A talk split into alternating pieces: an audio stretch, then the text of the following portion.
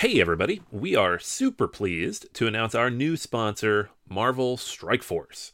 Marvel Strike Force is a mobile squad RPG that allows you to battle with your favorite team of superheroes and supervillains in a fight to save the universe against threats like Doctor Doom and Apocalypse. The goal power up your favorite characters to complete missions, unlock gear and other resources, and beat other players in PvP modes such as Alliance War and Real Time Arena. And the best part Marvel Strike Force just reached its six year anniversary, which means free stuff when you sign up via our unique link in the description. The anniversary consists of weekly events and bonuses. Just complete each event, and you'll receive special awards and skins. Make sure to log in each day and every week to take advantage of all the new characters that are being released specifically for this event. This will be Marvel Strike Force's most generous event to date, so don't miss out. If we have received a unique promo code for every new user, please follow our link in the description and use the promo code MAXPOOL. M A X P O O L. Again, anybody uses that code, it is unique for all new users. Check it out. Once again, thank you so much to Marvel Strike Force for sponsoring this episode. Everybody in your crew identifies as either Big Mac Burger, McNuggets, or McCrispy Sandwich. But you're the filet fish Sandwich all day. That crispy fish, that savory tartar sauce, that melty cheese, that pillowy bun. Yeah, you get it. Every time. And if you love the filet of fish, right now you can catch two of the classics you love for just $6. Limited time only. Price and participation may vary. Cannot be combined with any other offer. Single item at regular price. Ba da ba ba ba.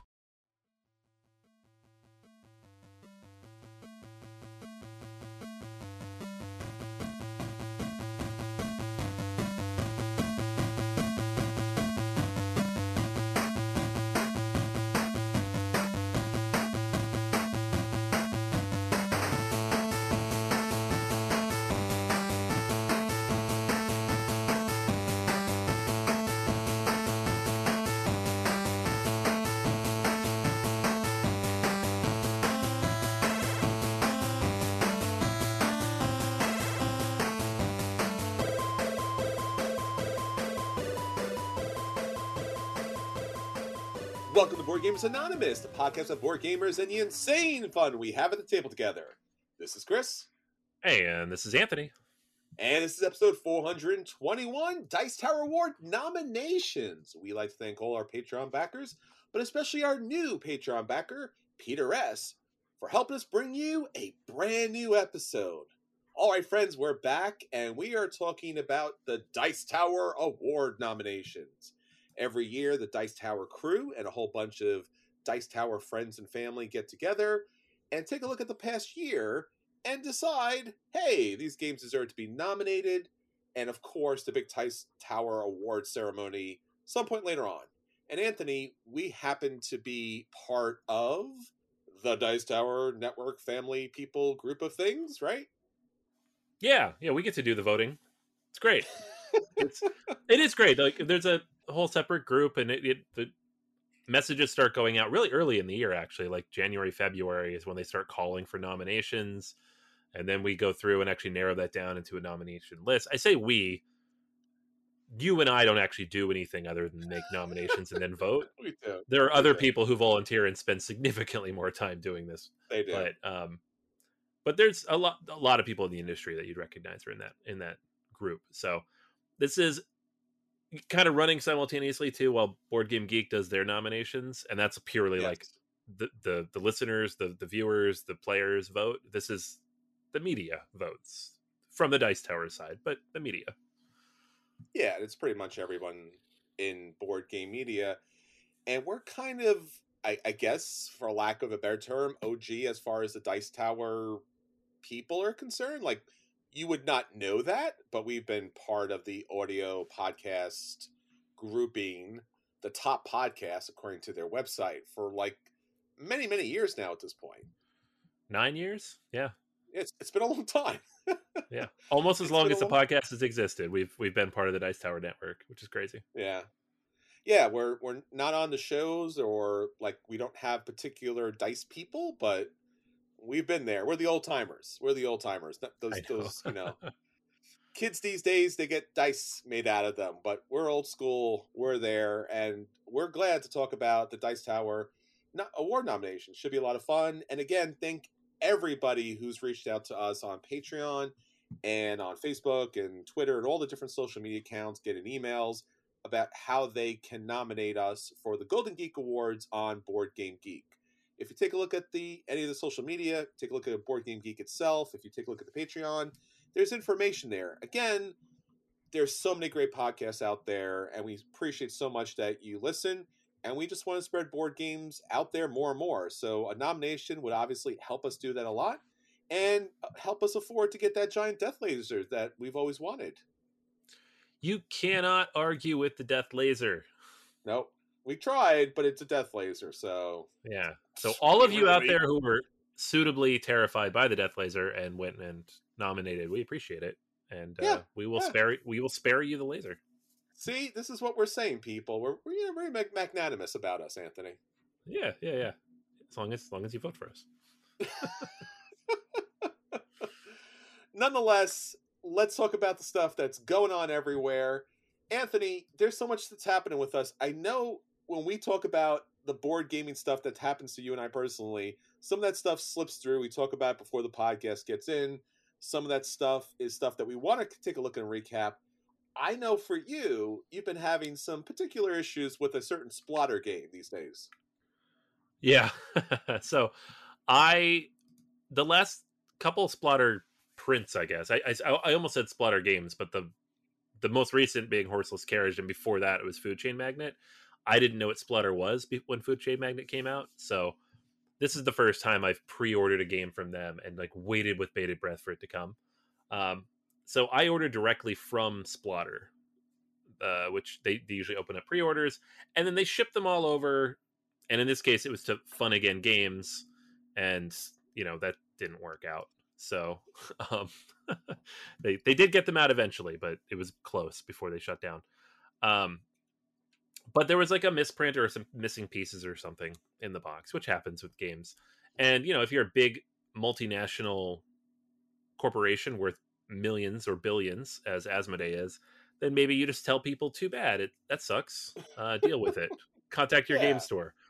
Um, if you're Splotter, which is like two guys in a, in a little office in Europe, you print out new sheets for everybody who ordered from you, and you personally mail them to everybody.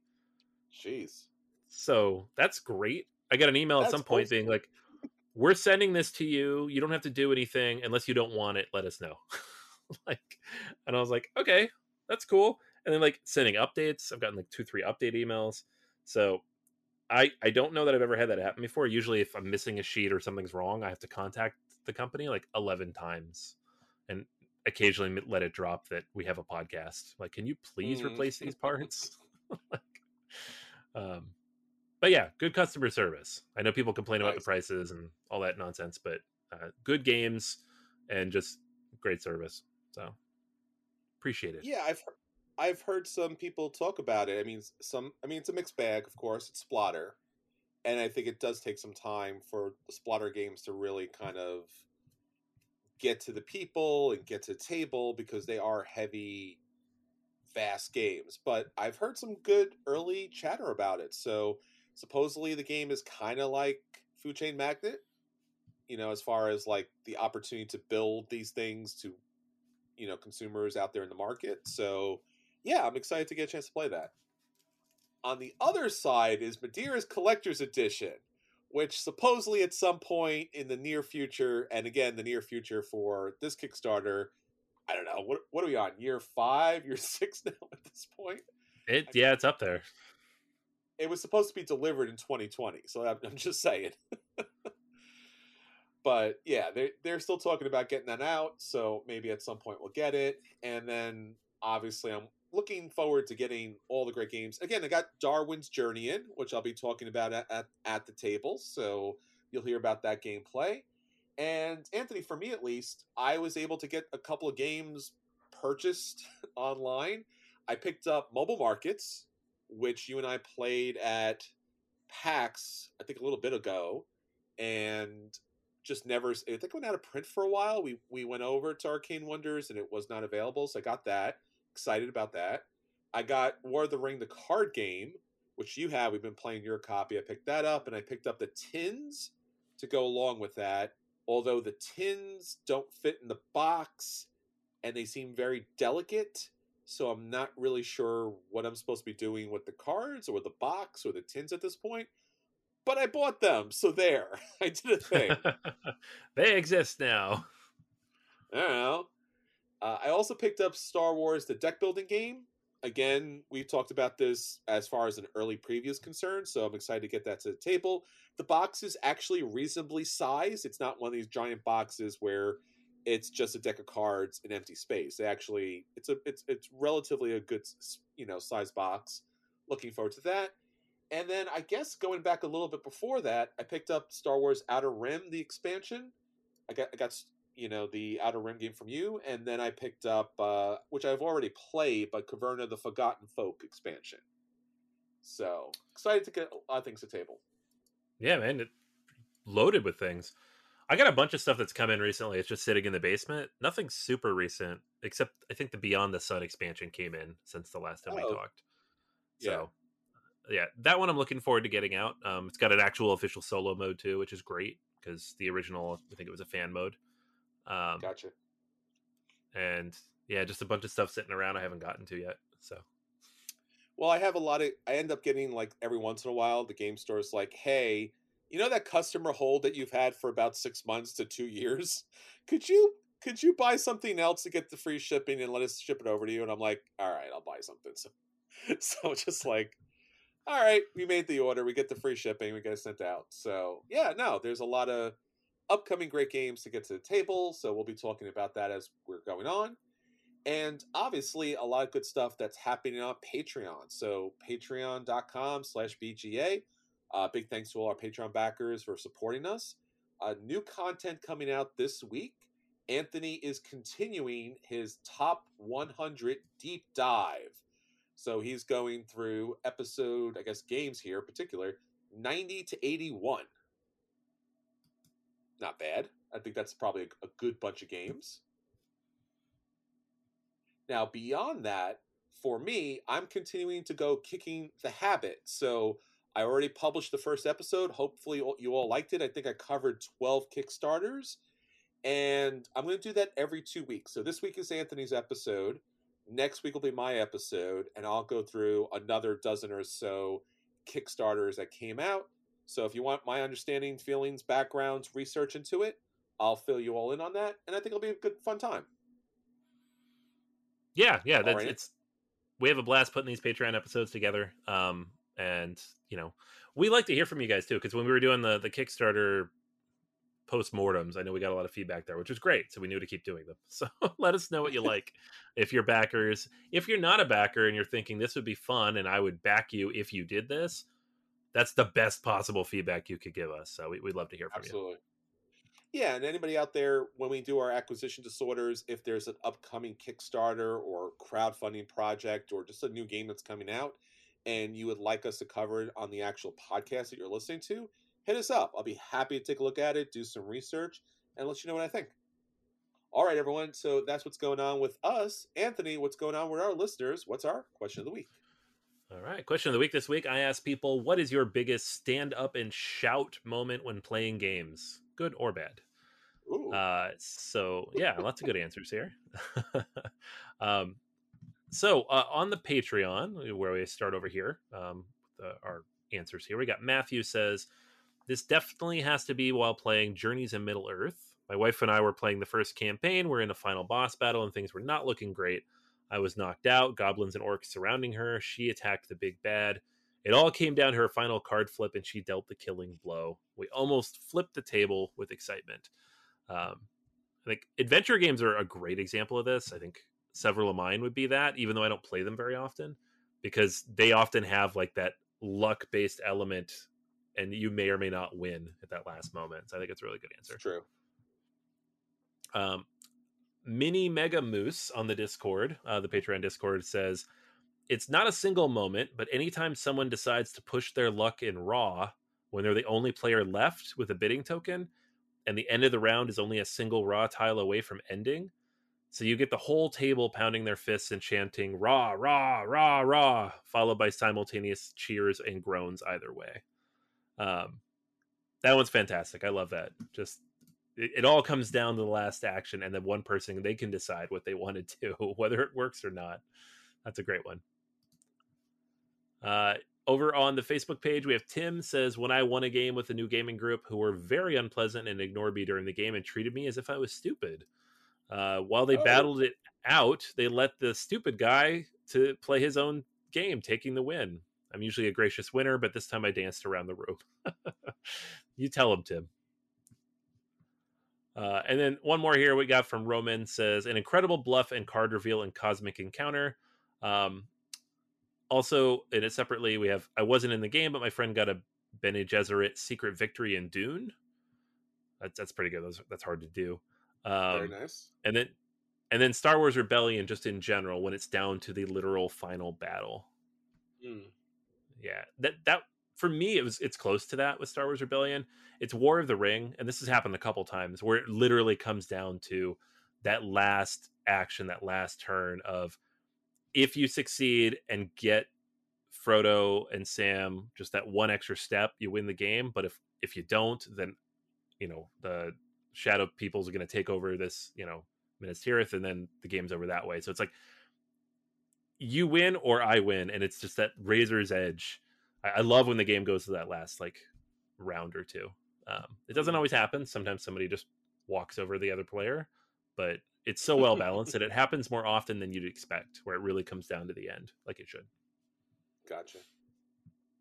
Yeah, I think I've had a couple of those. I mean, we've had a lot of those. I mean, my favorite is obviously Defenders of the Realm with your last roll there, but I also had a really interesting encounter in Fury of Dracula where I was Dracula and there is one spot to kind of squeeze myself through and I was able to pull it out. I think most recently when we were at PAX Unplugged, I can't remember the game, Anthony. Which one was the one where you were shooting at ships and it was like this really kind of overly elaborate rubber band cannon shooting like I don't know what what it was supposed to be cannonballs, but it was like a wood peg and it was clearly going to kill somebody. And every time someone shot it, it wasn't like we were cheering for success. We was we were like praying for dear life that it wouldn't like poke someone's eye out. I think that Ship was ahoy. Yeah, yeah, Ship, Ship ahoy. ahoy. We playing that. They were very good sports, and no one died. And I was really shocked that that actually didn't kill somebody. So yeah, whew, that was that was an experience to say the least. So that was to get up and shout because, dear God, don't don't shoot me in the head, not the eye, not the eye, not the eye. So yeah, yeah, that's good. All right. Well, that's uh, everything from us, right? Anything on the social media? Yeah, that's it. That's everybody. So again, make sure you uh, check out Patreon, Discord, Facebook, Twitter, all the places we post these all the places. Uh, every Tuesday. Yeah, if you yelled loud enough into your uh, particular podcast player, you'll probably get to us somehow because that seems to be a thing. They're all listening, right? All these kind of AIs, Chat GPTs, they're listening, right? oh yeah, we we have no privacy. Stop pretending. It's it's well, that's you say. I mean, I for one welcome our robot masters. I'm just going to put that out there right now, just in case. I'm just saying, you know. Oh yeah, no, we have to. that's the only way to go. All right. So if you'd like to hit us up, all our social medias are out there. And again, thank you so much for reaching out to us, and thank you so much for letting everybody know about the podcast. All right, friends, let's get into the things that we really want to get to the table: our acquisition disorders. So Anthony, I I looked at this several times, upside downside. I, I twisted around. I was like, how many kidneys do I have to sell to get this? I, I know this is a big favorite game of yours. Why don't you talk about your acquisition disorder this week? Yeah, yeah. So mine is uh Teotihuacan City of Gods, the deluxe master set from Deluxe, it's master. Yes. they they've been teasing this thing for like six months now. Um so yeah. it's finally up on Kickstarter and this is Daniele Tascini's probably most successful game. I feel like in the last ten years, it's definitely the most successful T game, like yes, of the modern absolutely. T games. Mm-hmm. And it has had multiple expansions. Uh, I want to say four. One of them is a little bit smaller, um, and just a lot of content. I have all of it, everything that's come out for this game, all the promos, everything that's come out since the game launched five years ago. Um, so mm. this is not really much new content, mostly just really pretty upgraded content for this game that already exists, um, which we see a lot of. So, and they've done these deluxe master sets for a few games, and it's usually games that are out of print or hard to find or a little bit older. This one's none of those. Like it's been around for a while, it's sold really well, a lot of people own it. So I've been interested to see how this performs. Like does it make it all the monies or are people tired of buying a game they already own again in a bigger box? So I don't know. I guess we'll see how it does. Um, but effectively, what you get here is Teotihuacan, uh, the original game, right? But everything's been upgraded. So you're getting like all these wood pieces, screen printed, uh, beautiful everything, right? Got these wooden dice instead of just like the, the regular, you know, primary colored uh, plastic ones that you used to get. Um, you get like the little uh, embossed and engraved wood and gold tokens, and your little your people that are going to move up the tracks. Um, inserts for this giant box that will hold everything. The current content really you can't fit it all in the box. I have I, I always try to get everything in the same box and I can't get it all in there. It just doesn't fit. So having a bigger box, even if I only back that, would be kind of nice. Um, and then just everything else they've gone through and kind of upgraded or changed in some way. So you have like a double sided board now. There's an alternative art. You've got bags for all the materials, um, upgrades to all the bits and bobs that come in the box. There's like 450 something wooden components. Um, they all have a heat print. So it's a pretty high quality production. It's not it's not like a Feld game where they're like, yeah, it's Feld and it's upgraded. It's just what what we would put out anyways. Give us two hundred dollars. Um, it's like it's a pretty solid upgraded collection of stuff, and it comes with everything, right? So you get the base game, you get the late pre-classic period, which is the first expansion. You get the Shadow of Xitle, which is the second like mini expansion, and then the expansion period, um, which is the third expansion, and doesn't fit in the box.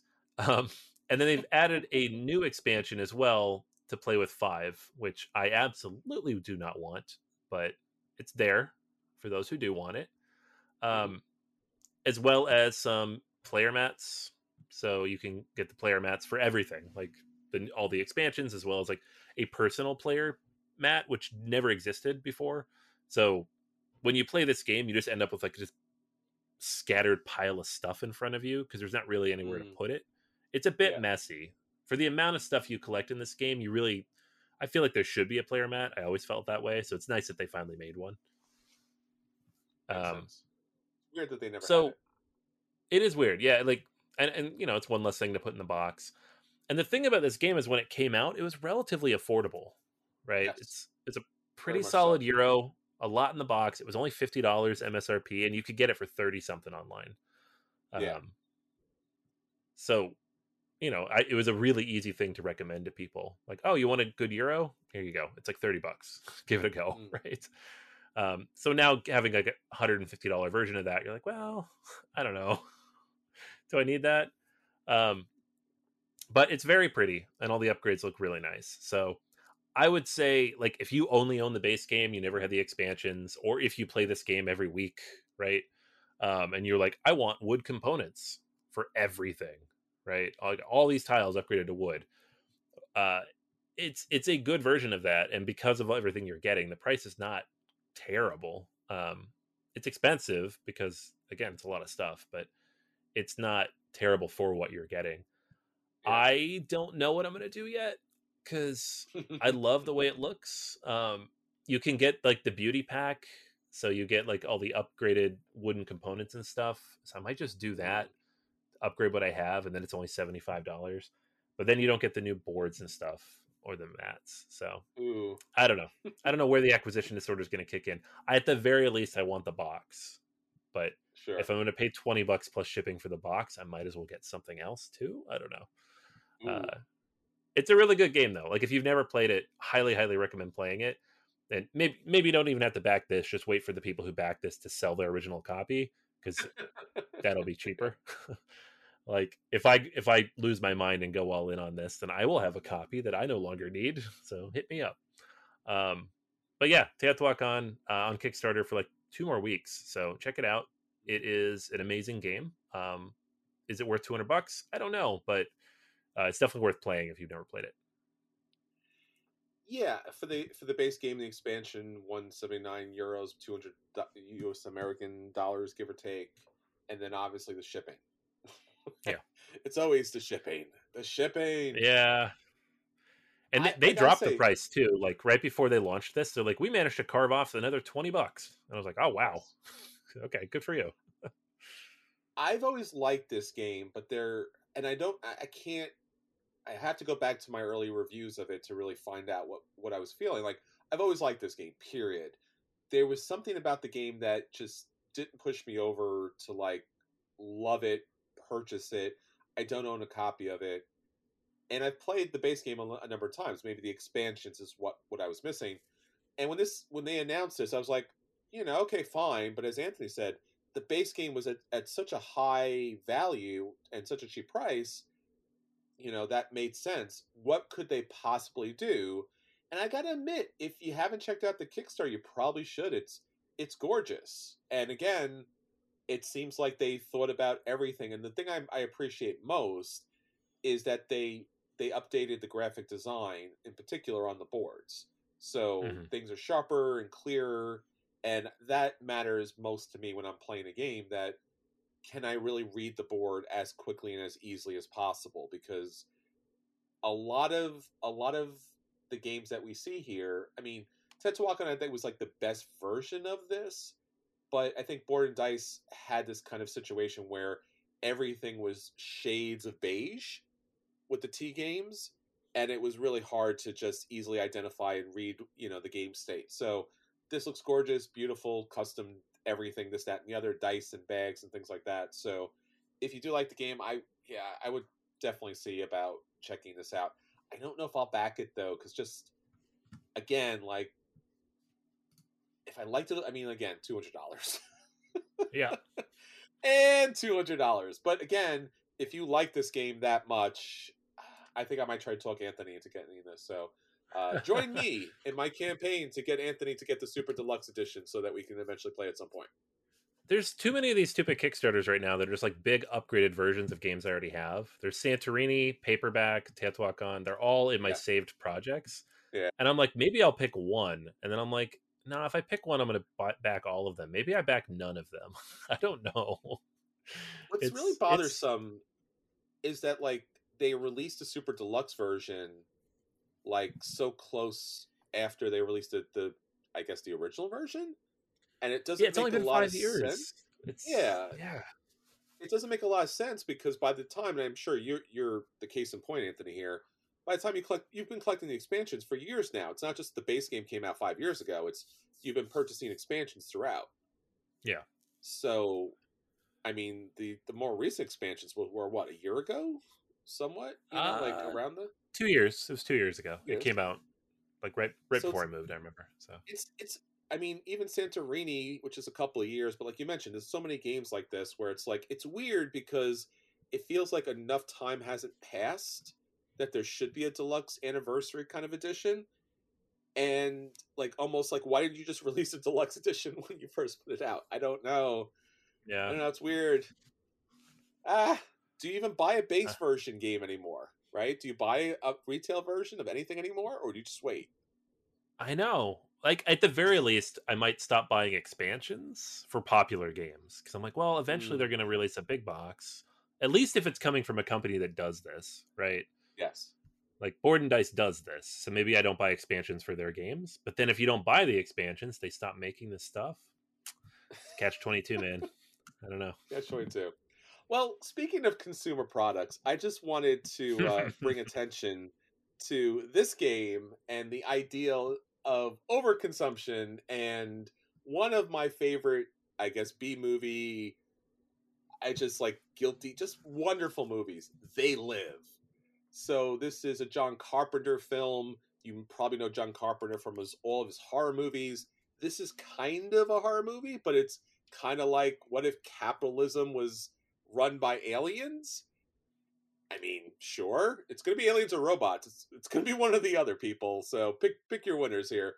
So they live the card game, save the city and slave the city. So This company has already released a board game version of the movie They Live. This is the card game version of They Live.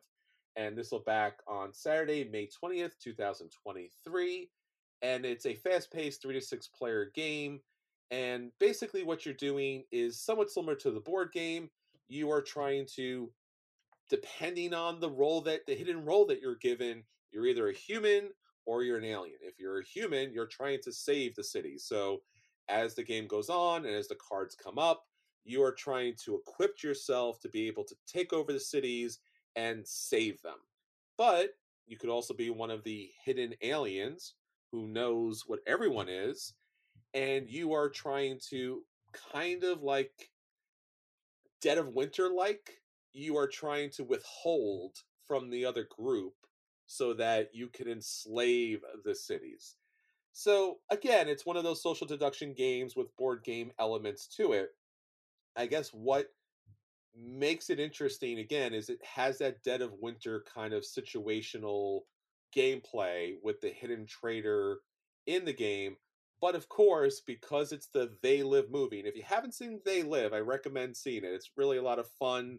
It's kind of fun, you know, popcorn kind of movie.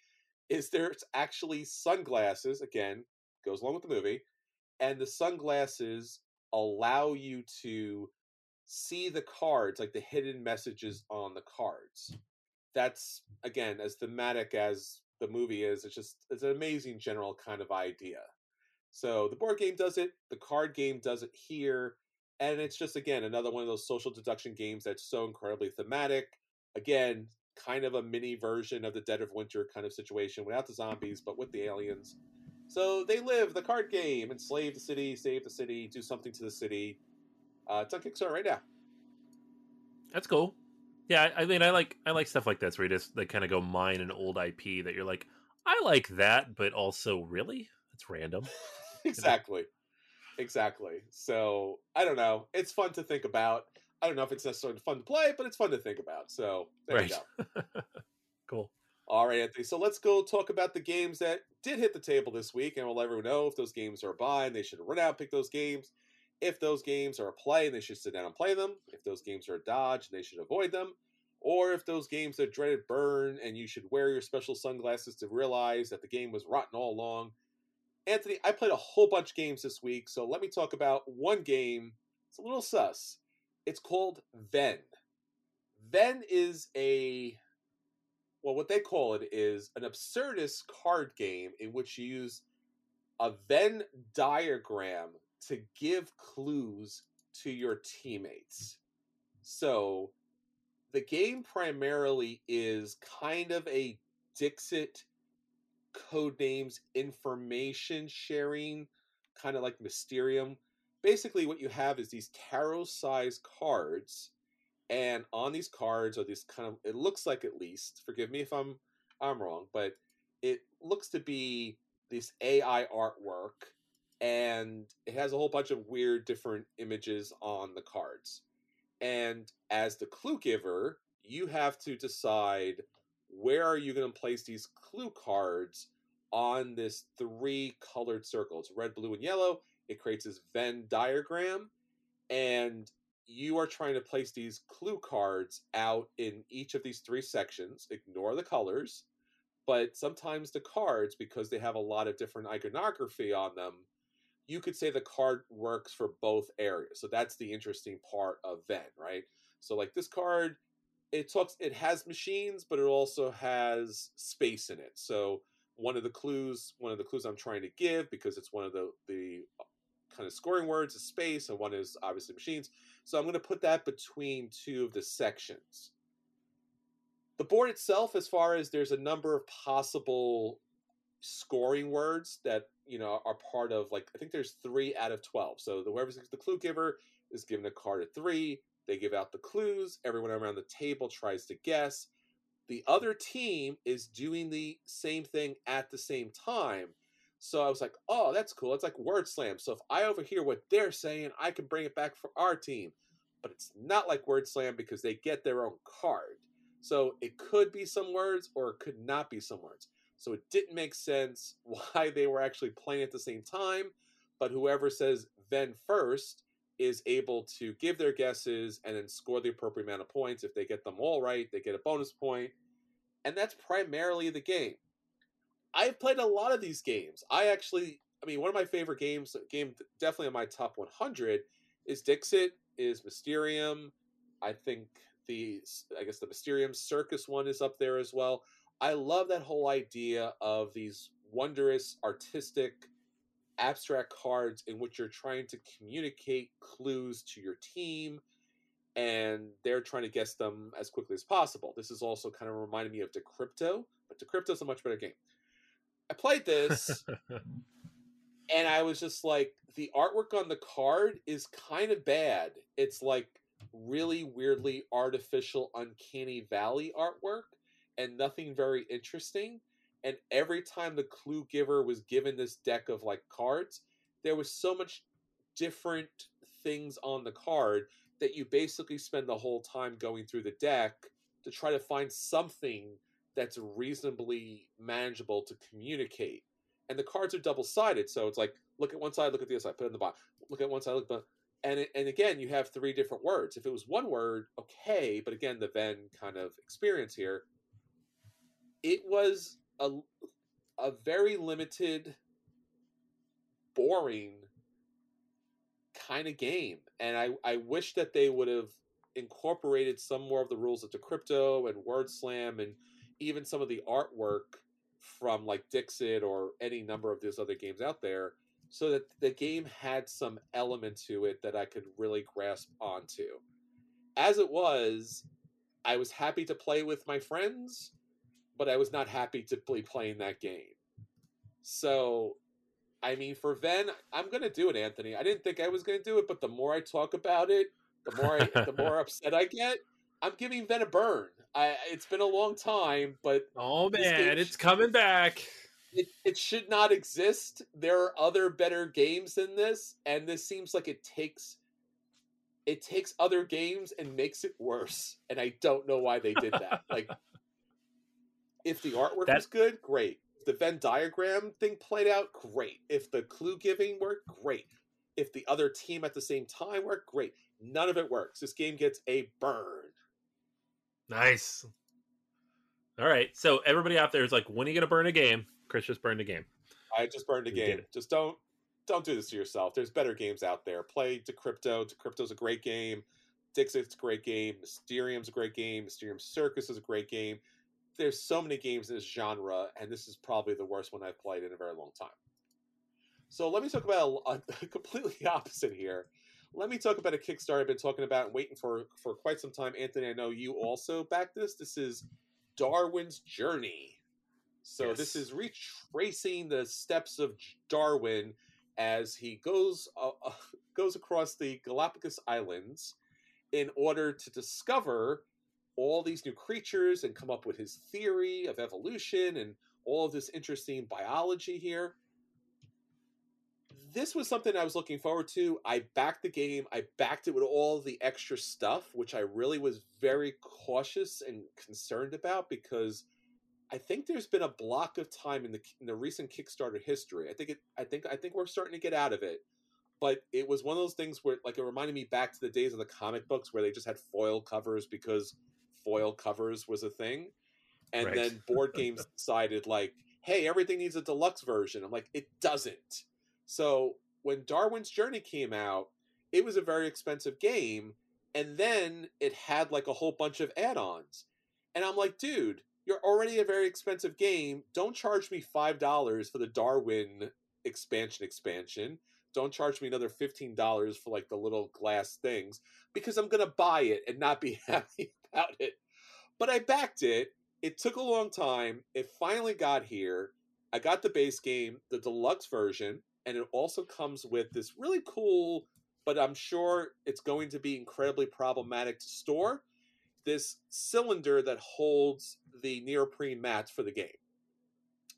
I was like, and the people at the table were like, oh, this is awesome. And I'm like, yeah, this is awesome. It's going to roll off the shelf every time. Like, again, square box, round tube. Like, why why would we think that that would work? Why was this not a box? Like, you know, fold it up into a box, make it a pouch or something. Like, okay. Now, that's just some of the aching about the game itself. I was excited to get it. I got it. Let me talk about some of the play of it.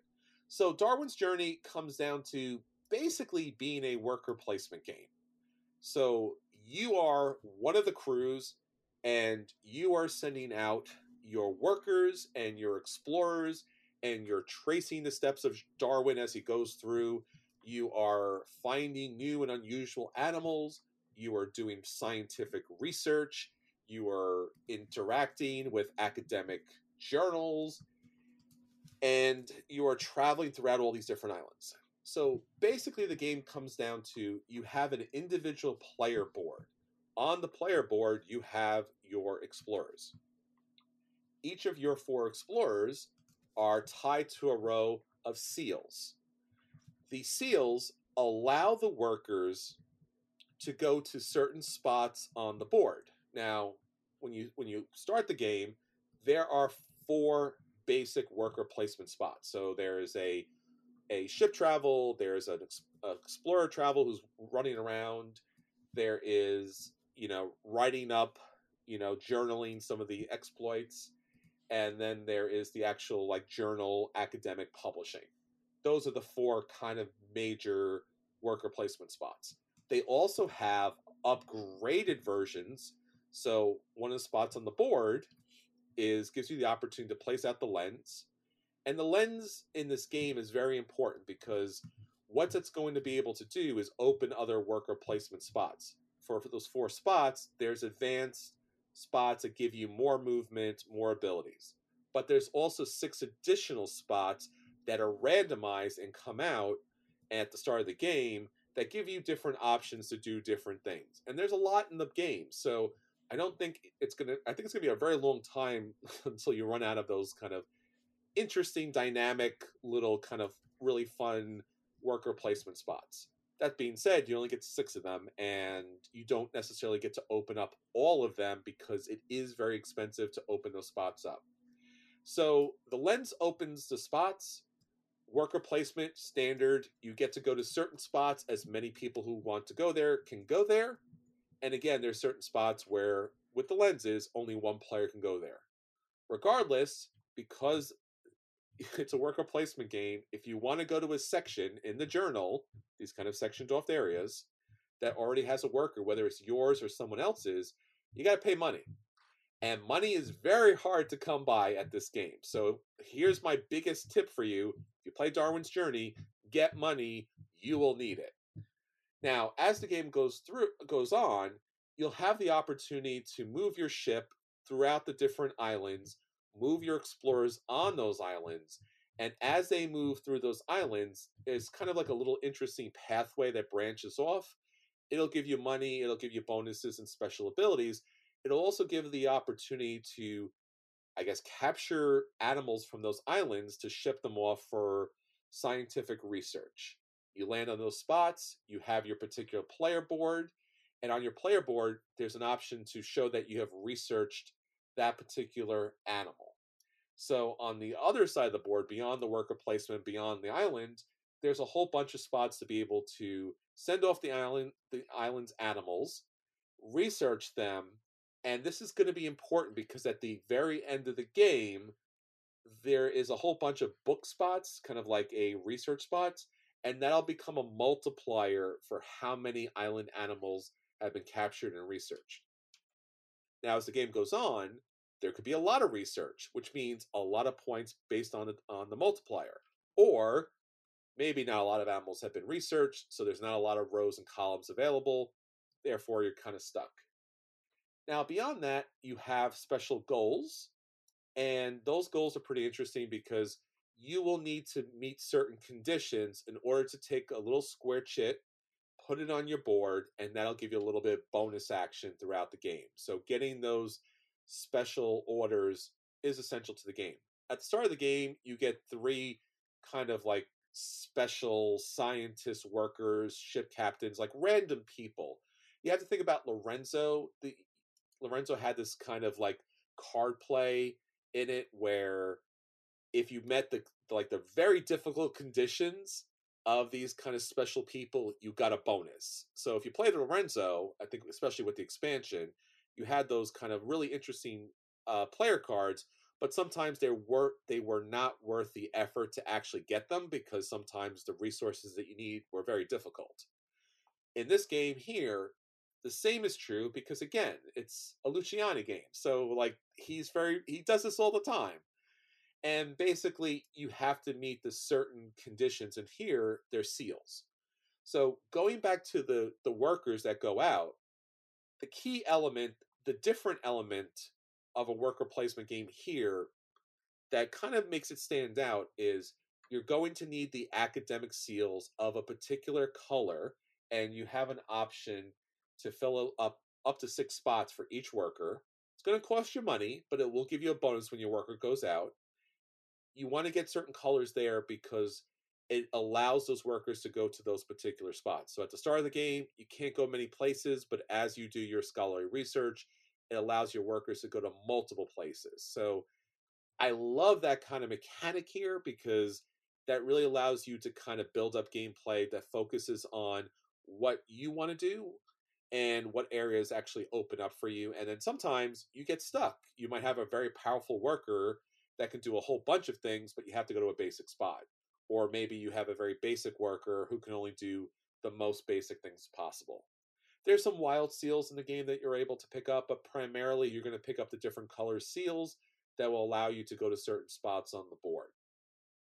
The game itself does come with a whole bunch of extra expansions. I played the base game. I'm happy to come back and talk about all the expansions at some later point. There's a Fire Fireland map expansion, which is on the other side of the board, and there's a whole bunch of mini expansions that you could play with the game.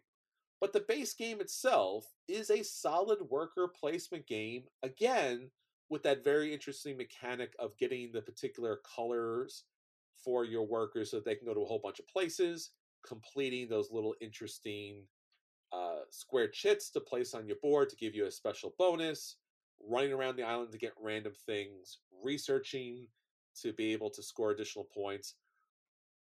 And that's about it. That's Darwin's Island. The theme is there. It looks like it's there. It, it, it, it feels like it's there because you're taking certain actions that is generally in that area I wish it was a little more focused on the island where you could like do more dynamic things. This game is much more focused on the worker placement side of it, which again, not bad. Love the seals, love the little openings there. But generally I'm going to give the game a play. It's a good solid game. Maybe the expansions brings it up to a buy. Happy I own the game, but maybe for X number of dollars that we paid for all of it, you know, it's worth getting getting to the table. Yeah, it's it's a funny thing. Like I I backed this thing late. I jumped on it after the fact, and you know it's been a long time since I did that. so now I'm looking at it. Yeah, like now I'm looking at it. I'm like, well, I don't know if I would have backed this otherwise. It's pretty though. I, I am excited to. I haven't. I did get mine in, but it hasn't been open yet, and I just I'm I'm.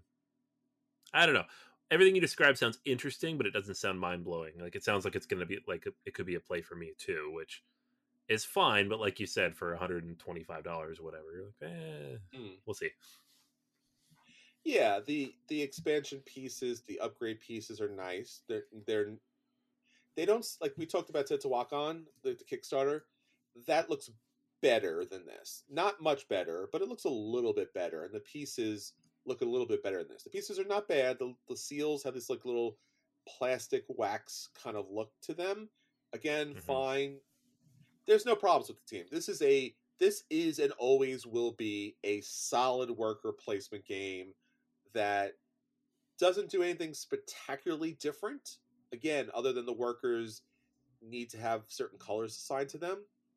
But it's a good game. It's a good game. It's a Luciani game. You'll see elements of Marco Polo, Lorenzo, but there's nothing overwhelmingly spectacular. I'm hoping that the expansion, which is just a different map on the other side, and maybe the pirate ship or maybe the Darwin thing adds a little more difference to it. But again, a solid game.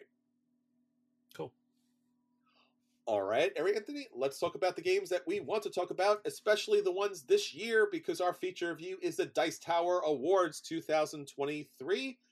and the nominations are out, and everyone's really excited. So I think there's a lot to talk about here, especially. I, I guess there's some new categories.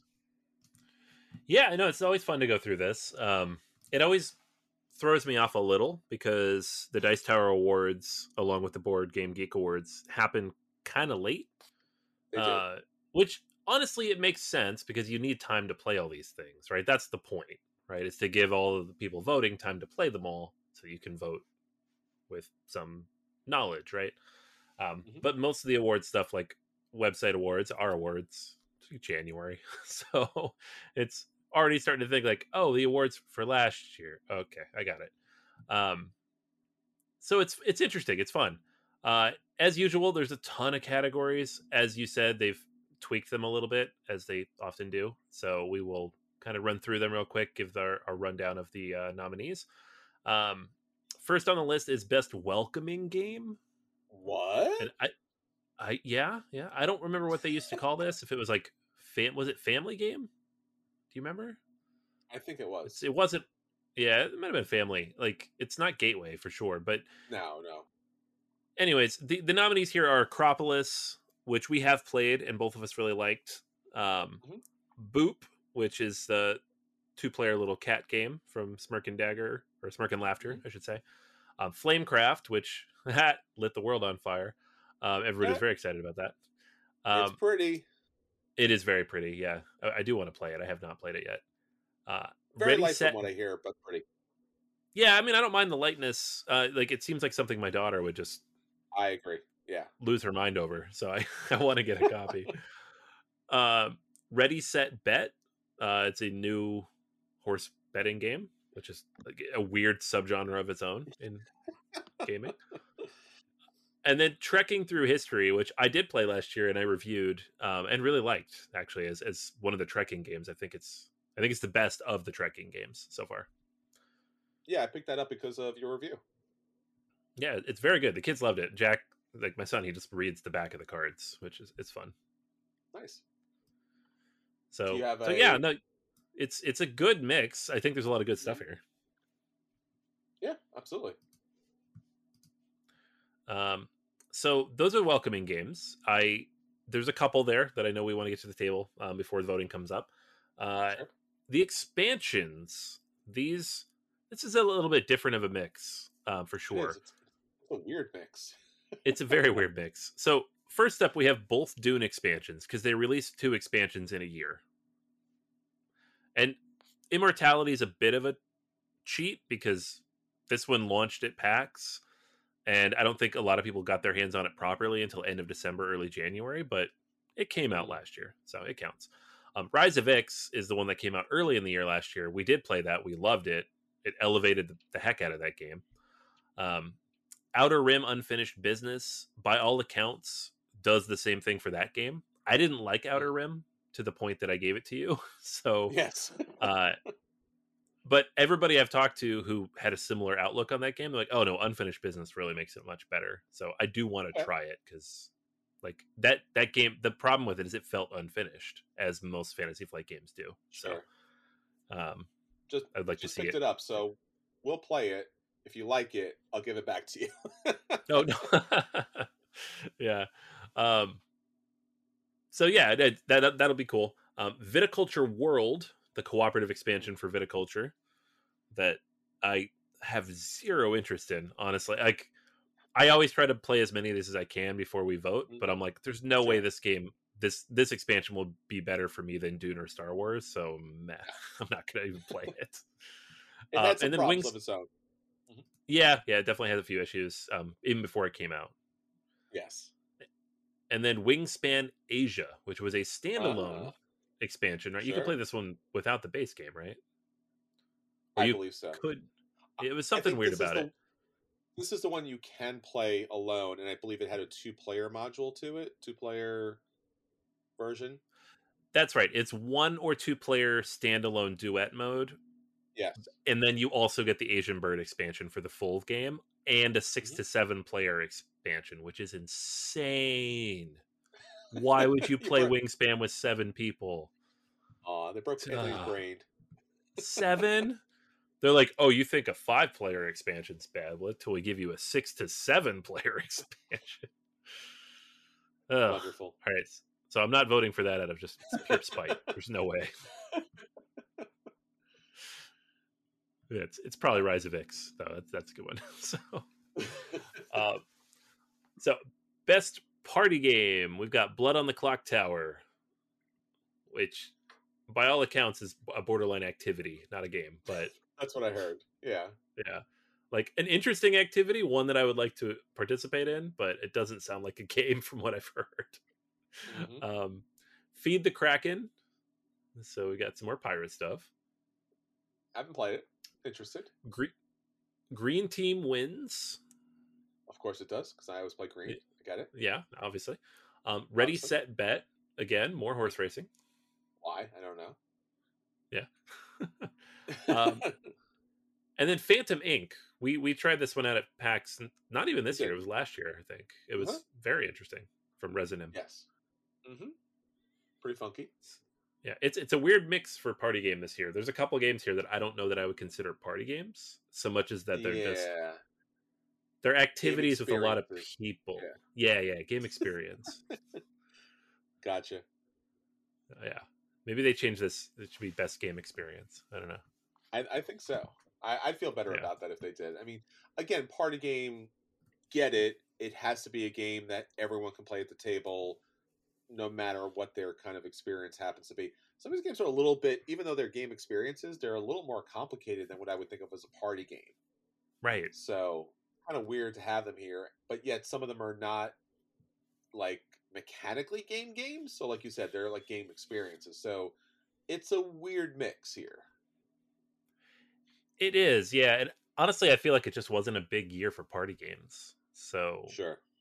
I, I, can't. When we were nominating for stuff for this, I don't think I even picked one because I'm like I can't think of any. So that might be Mm. part of why this is what we got. Gotcha. All right. Um, what do we have up next? All right. Next up, we got best solo game. Uh, Oh, boy, here this we go. is yeah. So this is a pretty good mix. I'm, I'm liking these five. Uh, we got Batman: The Dark Knight Returns, which is a Okay. dedicated solo game. It's a big old box. I I picked this up. It's really quite the production. It's very nice from Cryptozoic, um, based on the old Frank Miller comics from the eighties. Um, Mhm. Frostpunk, the board game from Adam Kwapinski. So I, I know you talked about this in an acquisition disorder not too long ago, right? Mm-hmm. Absolutely. Um, yeah. Big game. Big, big, big game for a solo game. I yeah, oh my gosh, all of these are big. None of these are quick little solo games. These are all like multi-hour things. Um, I love it. I love this is where we are now. Heat pedal to the metal, which is just absolutely tearing things up. It's out of print everywhere. People are obsessed with this game, and I knew they would be because people love racing games, and this is like the racing game. It's It's, it's, the racing game. It's. Flamme Rouge with race cars. Perfect. Uh, Return to Dark Tower, the most expensive uh, solo game on this list. So, I neither one of us is yet to get our hands on this because again, no. I wish I did, but I couldn't. So yeah, if you see it out there in the wild, let me know, people. yeah. Uh, and then Wayfarers of the South Tigris. This is the new uh, or newest because he's got a new one every year. Um, game from Garphill Games, the the South Tigris trilogy, and it, this hasn't come out fully yet. I don't think. I think this was the for the Kickstarter backers, but usually it's like six to nine months later when they release it through Renegade. So we should You know s- see this on shelf soon. Yeah, the only thing I have here, and you're the you're the expert here. You, you literally had a solo game podcast. Like, shouldn't these be solo games? Like, like legitimately like a one player game instead of like games that are solo modes. I don't know. There aren't that there aren't that many though. And Batman: The Dark Knight Returns is a solo game. Um, Yeah. Of these five, it's the only one. But these days, there aren't really a lot of dedicated solo games anymore. Uh, there is one from Garphill that just came out called Legacy of Yu, which is very good, but it's a 2023 release. Um, I it would definitely be on this list if it had come out last year. But it's pretty rare. Like when I see a game go up on Kickstarter and it's one player only, I'm usually surprised because it's just it really does narrow the audience quite a bit. Yeah, I just I just feel it's more appropriate because like we're gonna look right now at best two player games, and like I mean most games play at two. Like, is that Yeah. fair? Like- True. I don't I don't like if it's you should get the nomin like you know it's it's like the Academy Awards and like yeah every movie has a thing but I don't know every movie has like let's say the short film right? Like we look at the short Yeah. films like yeah they're 30 minutes or 45 minutes or whatever they are. Every other movie has at least 30 or 45 minutes. It doesn't mean that they should be qualified for the short film Academy Award. I I guess, but that it's almost like almost a different way of thinking about it though. Like it'd be like if you took a three hour movie and they cut out forty five minutes and released that as a separate film. yeah Because that's almost what the solo modes are. Is it's different rule sets entirely. Yeah, but sometimes that's why I'm saying like I don't. I personally like again, a lot of games do play solo, and I'm appreciative of that. But I feel like if you design a solo game, a single player game, and there are several games that are just single player games out there, I don't have to tell you. Like I feel like you deserve you deserve special recognition. Like I don't think like anybody else should be able to come in and go like, oh, you could also play this with a solo mode. Like then you should develop a solo game. I'm sorry. Like I think by default, I think by default, people who create solo games should be in the solo game category. I don't know. I. Controversial? don't I know. I don't think it's controversial. I agree. Uh, they're just there just aren't that many. That's the problem, and they're all war they're all I- war games. Yeah, I mean, again, like that would mean like every co-op game could be a solo game. Like, I mean, where does it end? I don't know. Yeah, I mean, several of these are will- co-op games. So yeah, you're I'm- right. Look, I'm willing to die on this single-person King of the Hill. i that's what. i that's all I'm saying. I'm, I'm just saying here. So let's let's go into the two the best two-player games because that does not well kind of doesn't seem to have a problem except for one. But okay, best Yeah, two-player yeah, games, Anthony. Best two player games, and th- some of these are really good. Uh, Beer and Bread, amazing. Love this game. My favorite Scott love Alms it. game. Yep. Boop, cats smacking each other. Boop. It's a it's a two-player game. Yeah, It is a two player two game. S- Yeah, two Splendor. Duel. It's in the title. Duel. It's a two player game. Yeah. War of the Ring, the card game. It's you can play it at two. Uh, It's it's a four player game. That's a four player game. That's true. I'll, I'll give Uh, and that. return- it- Yeah, Yeah. I mean it's it's got two player rules. It feels like it should be a two player game, but the two player mode is like a learning mode almost. I like it. I like the two player, but it is a mode and not a. It's not a two player game. Yeah, yeah. I don't know how many times I would want to play the two player game. Like I feel like after ten or fifteen plays, I might be done with that. Sure, Um, understood. and then Return to Dark Tower comes back again. So Okay, I feel like if they had a a best one- three player game on here, they would also be Return to the Dark Tower. I, I mean, like like I said, I like w- my Grail game, still my Grail game, with the exception of the War of the Ring, the board game, which is like a million dollars and came out X men million years ago. Like it's Dark Tower. Like that's my nostalgia bait. That is my childhood in a box. I love those old, you know, old bad toy sounds. Like it resonates with me. Pick a lane, bro. I'm just saying. Like Return to Dark Tower. Like you, I'm sorry, you can't be like the best one and two. Like,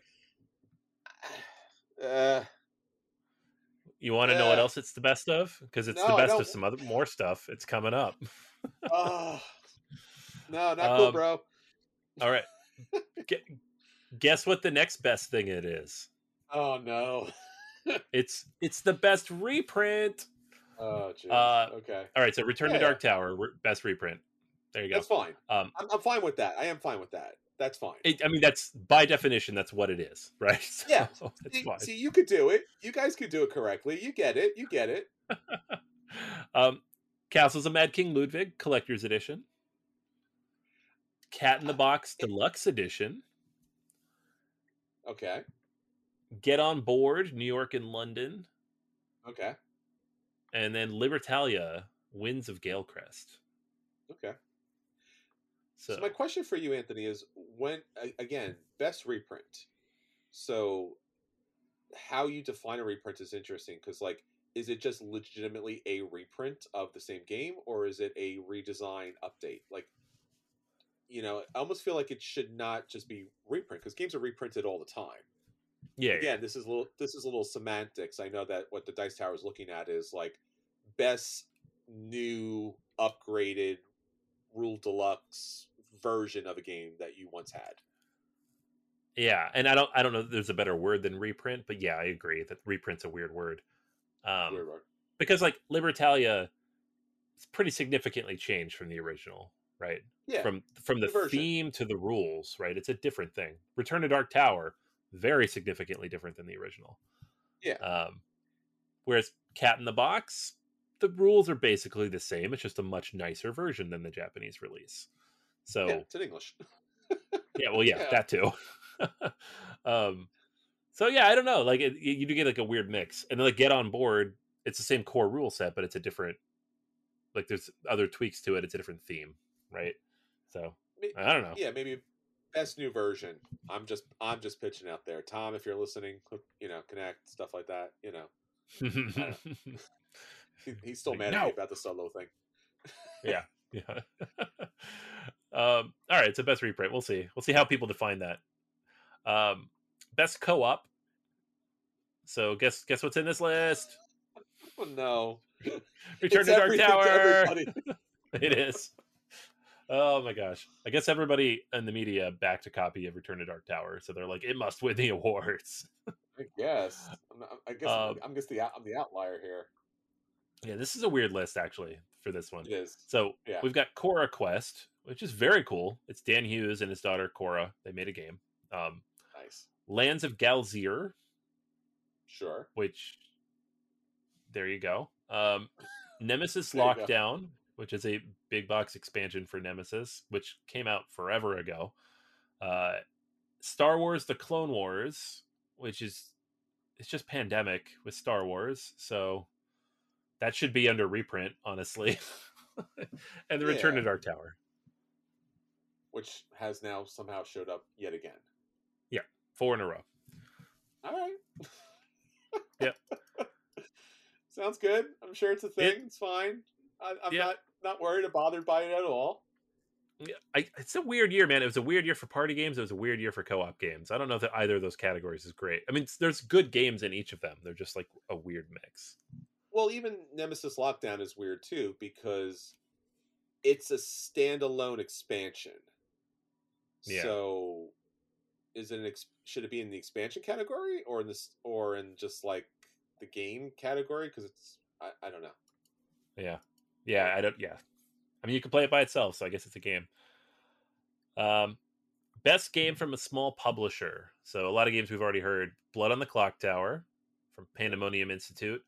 Cora Quest uh, was self-published on Kickstarter. Flamecraft is from Cardboard Alchemy. Mhm. Uh, Planet Unknown. It's a big old sprawling space game from Adam's Apple Games, which I have a sweet spot for them because they made that awesome sword game where you built a sword, yes. and I love that game. Um, and Three Sisters, which is the farming version of the Fleet the Dice game uh, from Sure. Motor City Gameworks. Gotcha.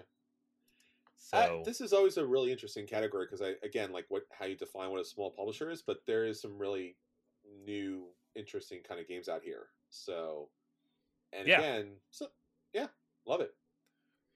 No, it's cool stuff, games, like- actually, Blood on the Clock Tower, it was I know that was in development for years. So people Sure. were like I kept hearing people like, when is that coming out? What is happening with that game? And it finally it exists.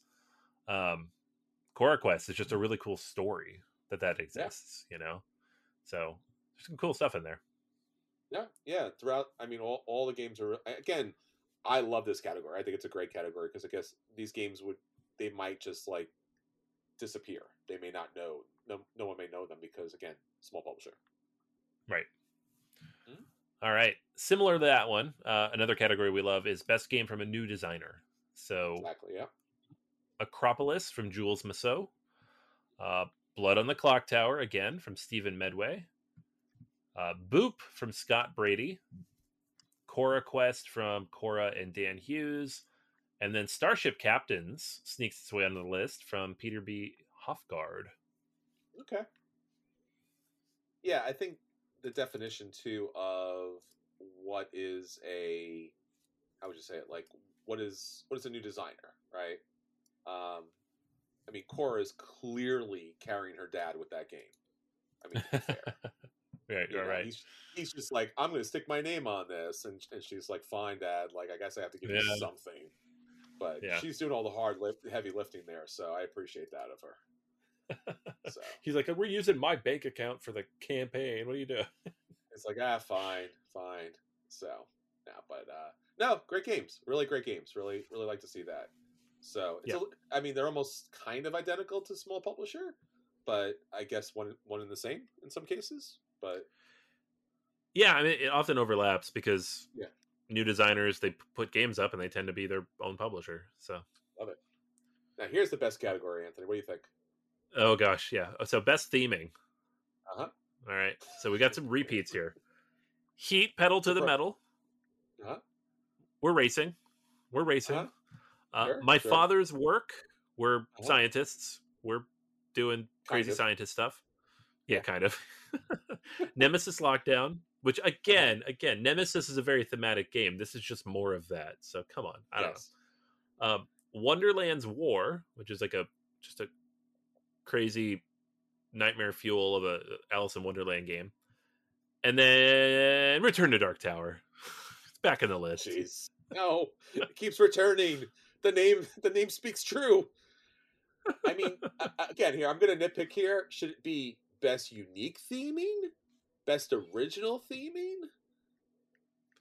I don't know. Like some of this is unique and original. I mean, some of it's just race cars and robots. And, I don't know. I So- yeah, the theming for me, theming is just like when you're playing the game, does it feel like you're doing the thing that the game represents? Sure.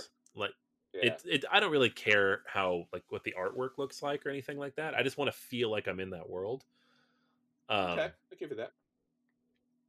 I do like the idea, and I mean, my collection. I think Anthony, your collection too. I think you talked about this with Lacrimosa.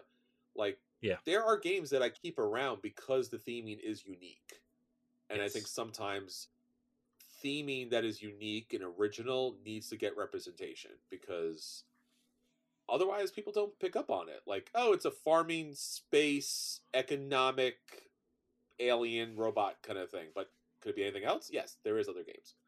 So Yeah. But this is this is good. Yeah, I like this. Okay. yeah, yeah. there's, there's some good stuff in there. Uh, Mhm. all right, what about production value? The the best production value. Uh, this is another one of those weird categories because it's there's production value and then the next category is artwork. So Yes.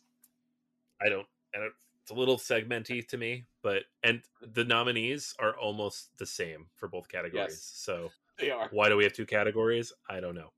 Um, so under production value, we have Endless Winter, Paleo Americans, Flamecraft, Foundations of Rome, Return to Dark Tower, and Wonderland's War. Mhm. Right. Under artwork, we have Endless Winter, Paleo Americans, Flamecraft, Merchants of the Dark Road, Trekking Through History, and Wonderland's War. So three of the five are the same between the two. Um, I guess Return to Dark Tower just doesn't have the artwork. it's the one thing it doesn't have. Weird.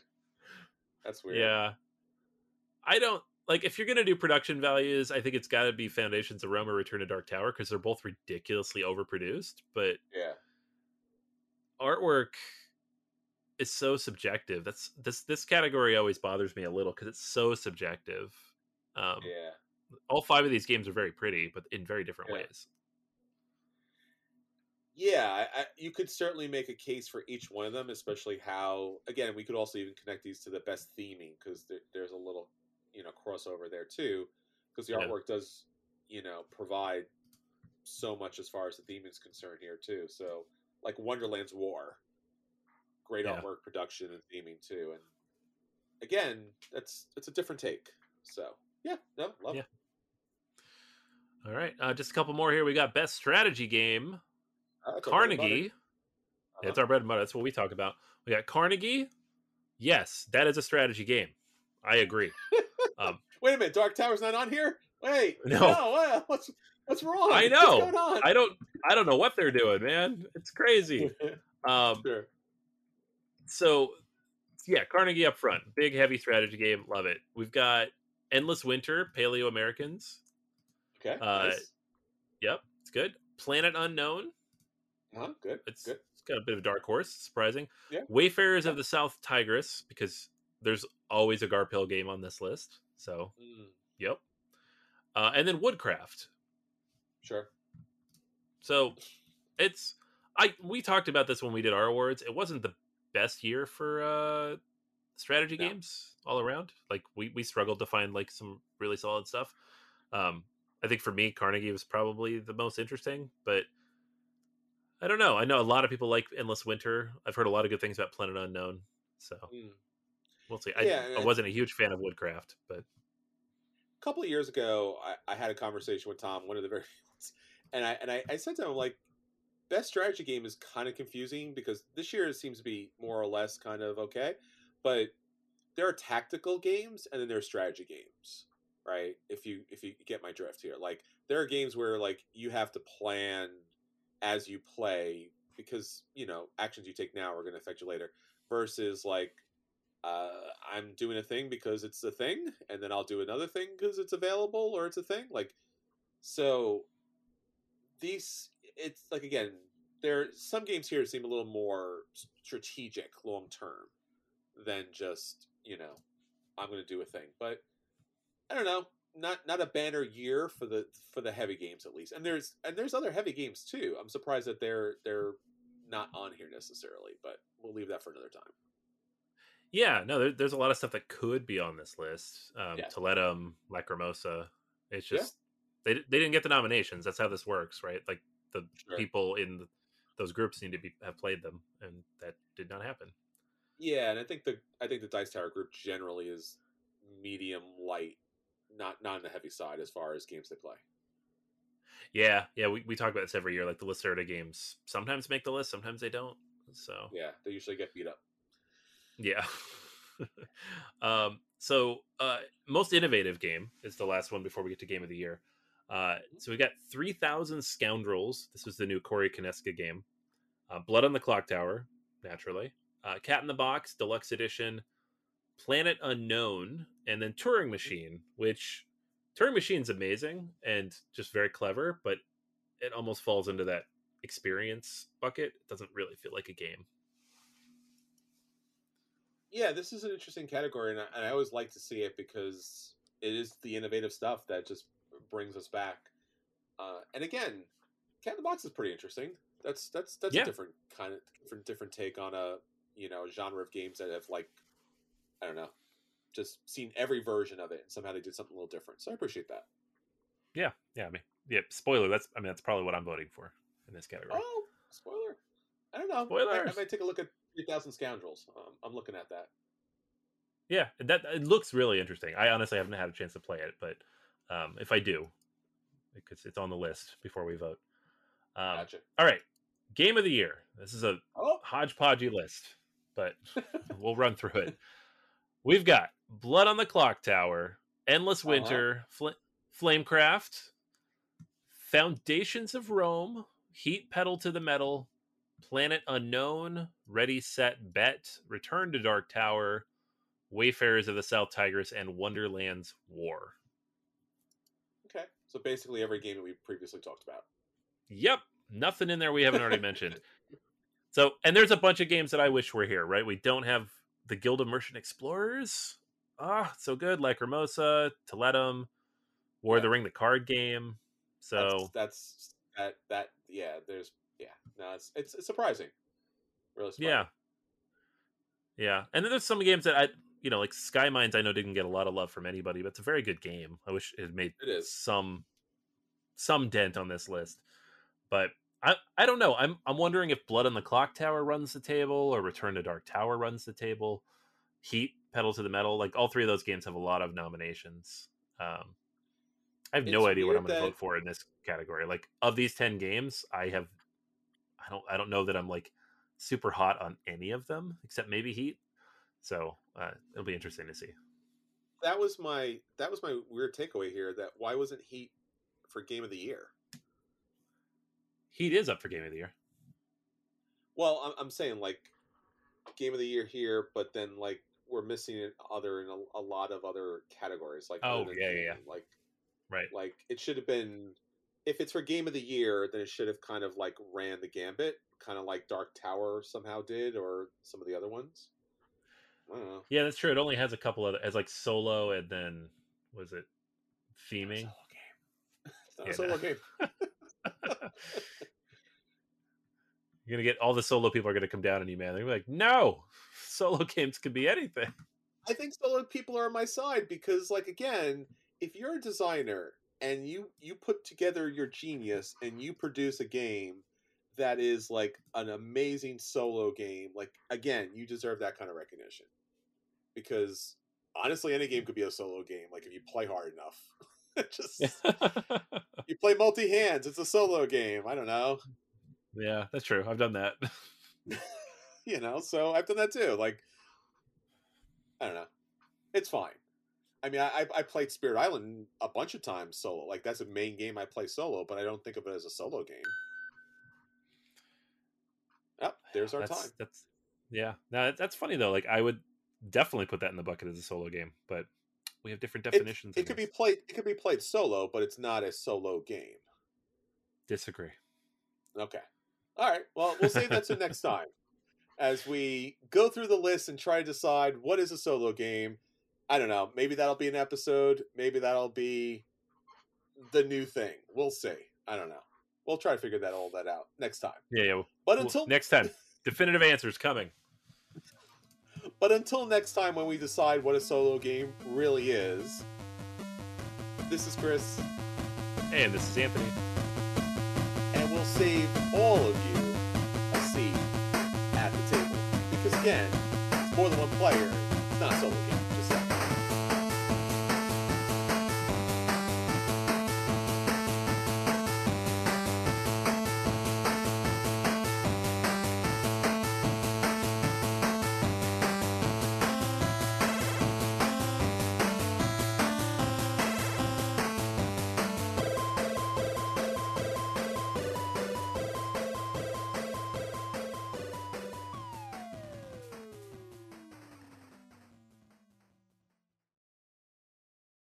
Nice buns, soft, fluffy, and ultra low net carbs. Discover Hero Bread, the delicious ultra low net carb bread with incredible taste and texture. Hero Bread has zero grams of sugar and is under 100 calories per serving, plus high in fiber with 5 to 10 grams of protein per serving. Order from hero.co now and get 10% off your first purchase with promo code AH10. That's 10% off with code AH10. H E R O dot C O. Everybody in your crew identifies as either Big Mac Burger, McNuggets, or McCrispy Sandwich. But you're the filet fish Sandwich all day. That crispy fish, that savory tartar sauce, that melty cheese, that pillowy bun. Yeah, you get it. Every time.